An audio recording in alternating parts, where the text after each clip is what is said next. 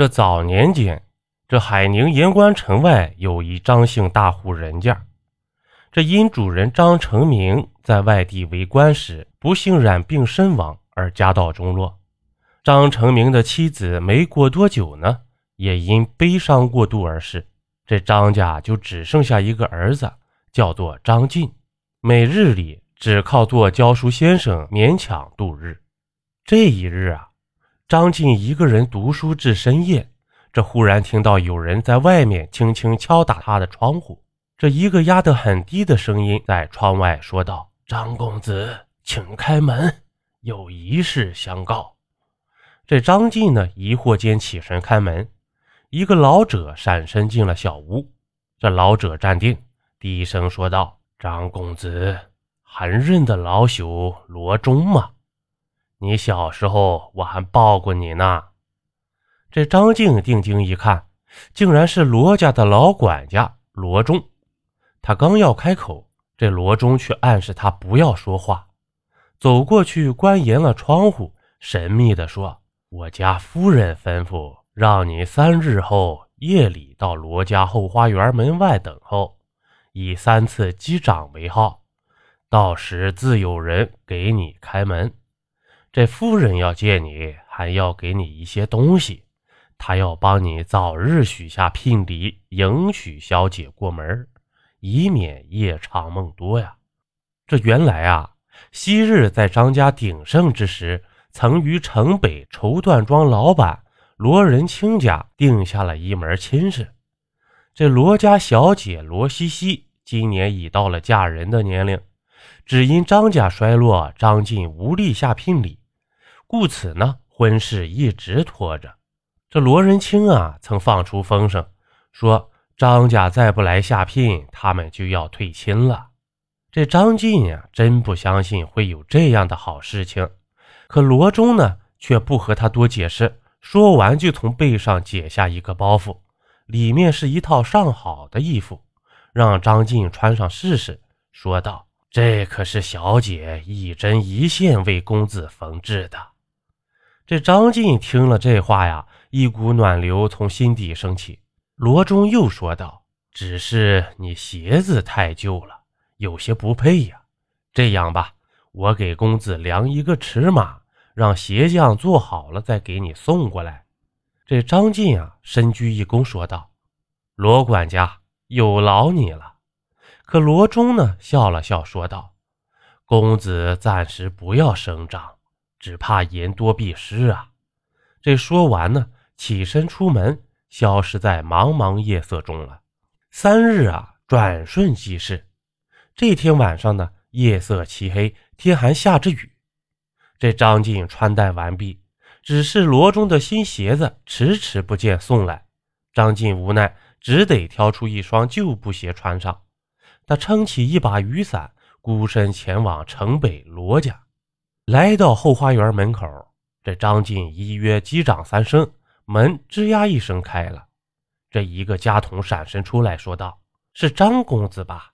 这夫人小姐已等候多时，快随我来。”家童领着张进在花园里七弯八拐，这好不容易才来到一座偏僻的小楼跟前。这家童又击掌三下，这一个丫鬟出来把张进接进去了。张进已有好些年不来罗家了，这里都变得陌生了。这来到一个房间，张静见到一个富贵女人端坐在堂上，忙上前行礼。夫人上前扶起，说道：“多年不见，模样都变了。”这叙过家常，夫人拿出一包东西，打开一看呢，这里面是一大堆银两和十几件首饰。夫人说道：“贤婿。”这是我们娘儿俩多年积下来的私房钱，你都拿去，速速前来下聘。这张进面对如此美意，只有连声称是。这夫人交代完毕，转身说道：“儿啊，你也出来见见自己的夫君吧。”这里面呢，应了一声。罗小姐从里面出来，来到张晋身前，道了个万福。她只叫的一声张公子。便再也说不下去了。这张晋与罗小姐只是在小时候见过面，这长大成人后啊，这还是第一次相见呢。他只觉得罗小姐婀娜多姿，让人有说不出来的爱恋。这夫人似想让两人单独待一会儿，先悄悄退了出去。说了一会儿话，这罗小姐起身羞答答地说：“张郎，你的鞋子旧了，前日罗管家给你做了一双新靴子，放在我这里，你就穿了回去吧。”这张晋啊，换了新靴子，顾不得旧布鞋，喜滋滋地背上夫人相赠的包裹，和小姐依依惜别。他下楼后不见了夫人和丫鬟，又不敢声张，就直奔园门。这不想啊，园门已被紧锁，这张晋只得爬上一棵树，翻墙而出。这围墙外边，一个打更人冷冷地盯着张晋，看了好一会儿。这张晋一路小跑回到家里，倒头便睡。第二日啊，张晋尚在睡梦中，便忽然被一阵震耳的敲门声惊醒。这打开门，一群公差一拥而入，到处乱搜。这时，一个人走到张晋面前，说道：“就是他，小人昨夜打更，看见他慌慌张张的在罗家的花园墙外匆匆走过。”这此时已经有人从张晋的卧室里搜出了一大包银两和十几件首饰。为首的捕快呵斥道：“张晋，现在人赃并获，你还有何话要说？抓起来带走！”这言毕呀，一副沉重的铁链已经套在了张晋的脖子上。这张晋一路大呼冤枉。这县令啊，刘元进本已离任。正在等候新县令上任呢，不想又接到大案。这大堂之上，观者如云呢。这刘县令开始公开审问张晋，他把惊堂木一拍，大声喝道：“大胆张晋，你昨夜在罗员外家盗窃、杀人放火，你可知罪？”这张晋一听啊，犹如晴天霹雳，他跪在地上，说出罗中传言，夫人相赠。并与小姐相会的事情来。这刘县令传来罗中，罗中此时打着绷带，脸上有多处烧伤的痕迹。他上前一口否认有传信约见一事，这并肯定地说：昨夜有人趁雨夜天黑，潜入罗员外家书房中偷盗，这不想被罗员外发现，竟然残忍地打晕了罗员外。来人害怕事情败露。就在房中放了一把火，这罗员外啊，不幸被烧死在大火之中。这事后家人发现了一柄雨伞，确认是张晋之物。再联想到退亲的事情，张晋啊，最可能是凶手啊！这张晋越听越心惊，越想越离奇。他突然想到，夫人和小姐对他一往情深，应该会为他说一句公道话吧。于是他要求夫人、小姐上堂作证，这刘县令答应了。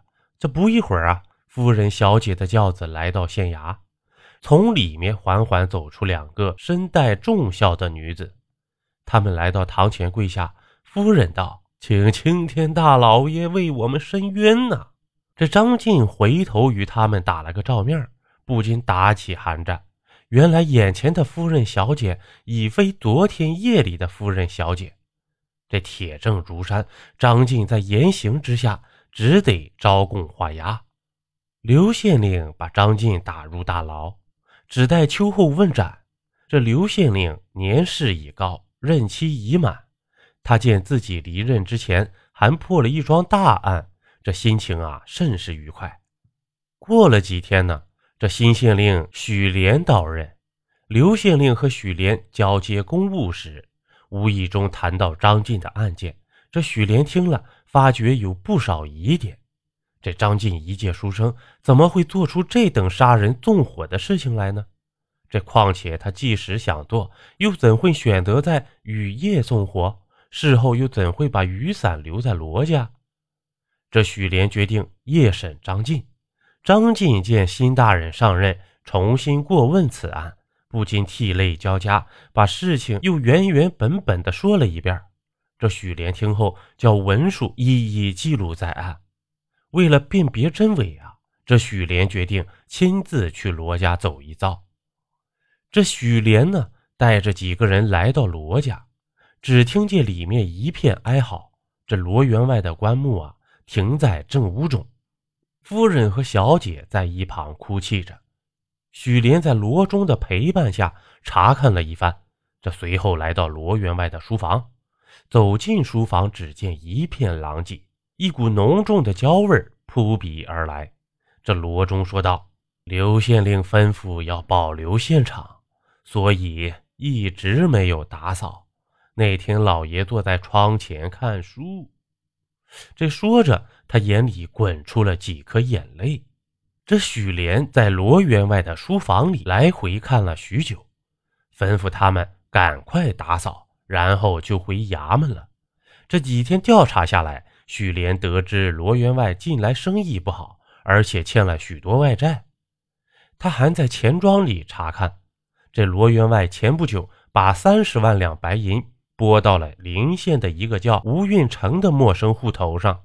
这一日啊，许莲正在衙门里和刘县令交谈，这外面忽报管家罗中求见。这许莲让他进来。罗中说道。我在打扫书房的时候，发现外面窗台上有一个暗红色的血色鞋印，而且在楼下的花丛中查找到了一双旧布鞋。我怀疑这双布鞋是张晋当晚不慎留在园中的，请大人明察。这说完呢，罗中呈上粘着血迹的旧布鞋。这许莲一听啊，连忙再次带人来到罗员外的书房。他见里面已经打扫过了，这四周墙壁焦黑。这许莲跟着罗中来到窗台前，上面赫然留着一个血色鞋印。这许莲用布鞋扣在上面，竟然分毫不差。他又转身面对书房的侧墙，看了许久。这然后呢，他上前用手来回敲击着墙壁。忽然，许莲停手说道：“在这里了，来呀！”给我拆开！这几个随从上前用刀撬开墙壁，很快呢，露出了一个大洞来。这原来啊，这里面竟然是一间密室。许莲大声喝道：“罗员外，出来吧，不然我可真要在这里放上一把火，把你烧死在里面了。”良久啊，里面慢慢走出一人来。脸色苍白，全身颤动。这罗员外狠狠地问：“你怎么知道我躲在里面啊？”这许莲说道：“呢，本来你安排的天衣无缝，张晋看来是在劫难逃了。尽管我知道本案有疑点，但始终找不到一个缺口，就只能对张晋一审再审。其目的就是想逼你们做出点什么事情来。”自露马脚，今天总算让我等到了。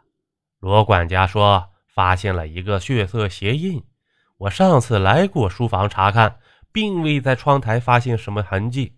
难道是张晋在大牢中出来故意踩上去的吗？许莲说完，扭头看着罗管家。这罗管家哀声道：“老爷，都是我害了你呀。”这许莲又说道：“呢，上次来。”我就发现书房的墙壁明显比其他的墙壁都要厚。后来我查过你的底细，最近生意不好做呀。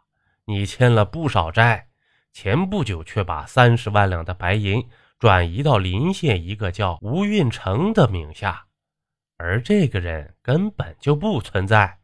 看来你是想等此事平息之后举家外迁吧？于是我就确认你还活着，为了躲巨债，诈死不算，你还要借婚事做诱饵陷害张晋。我只是不明白，张晋遇到的夫人和小姐到底是谁？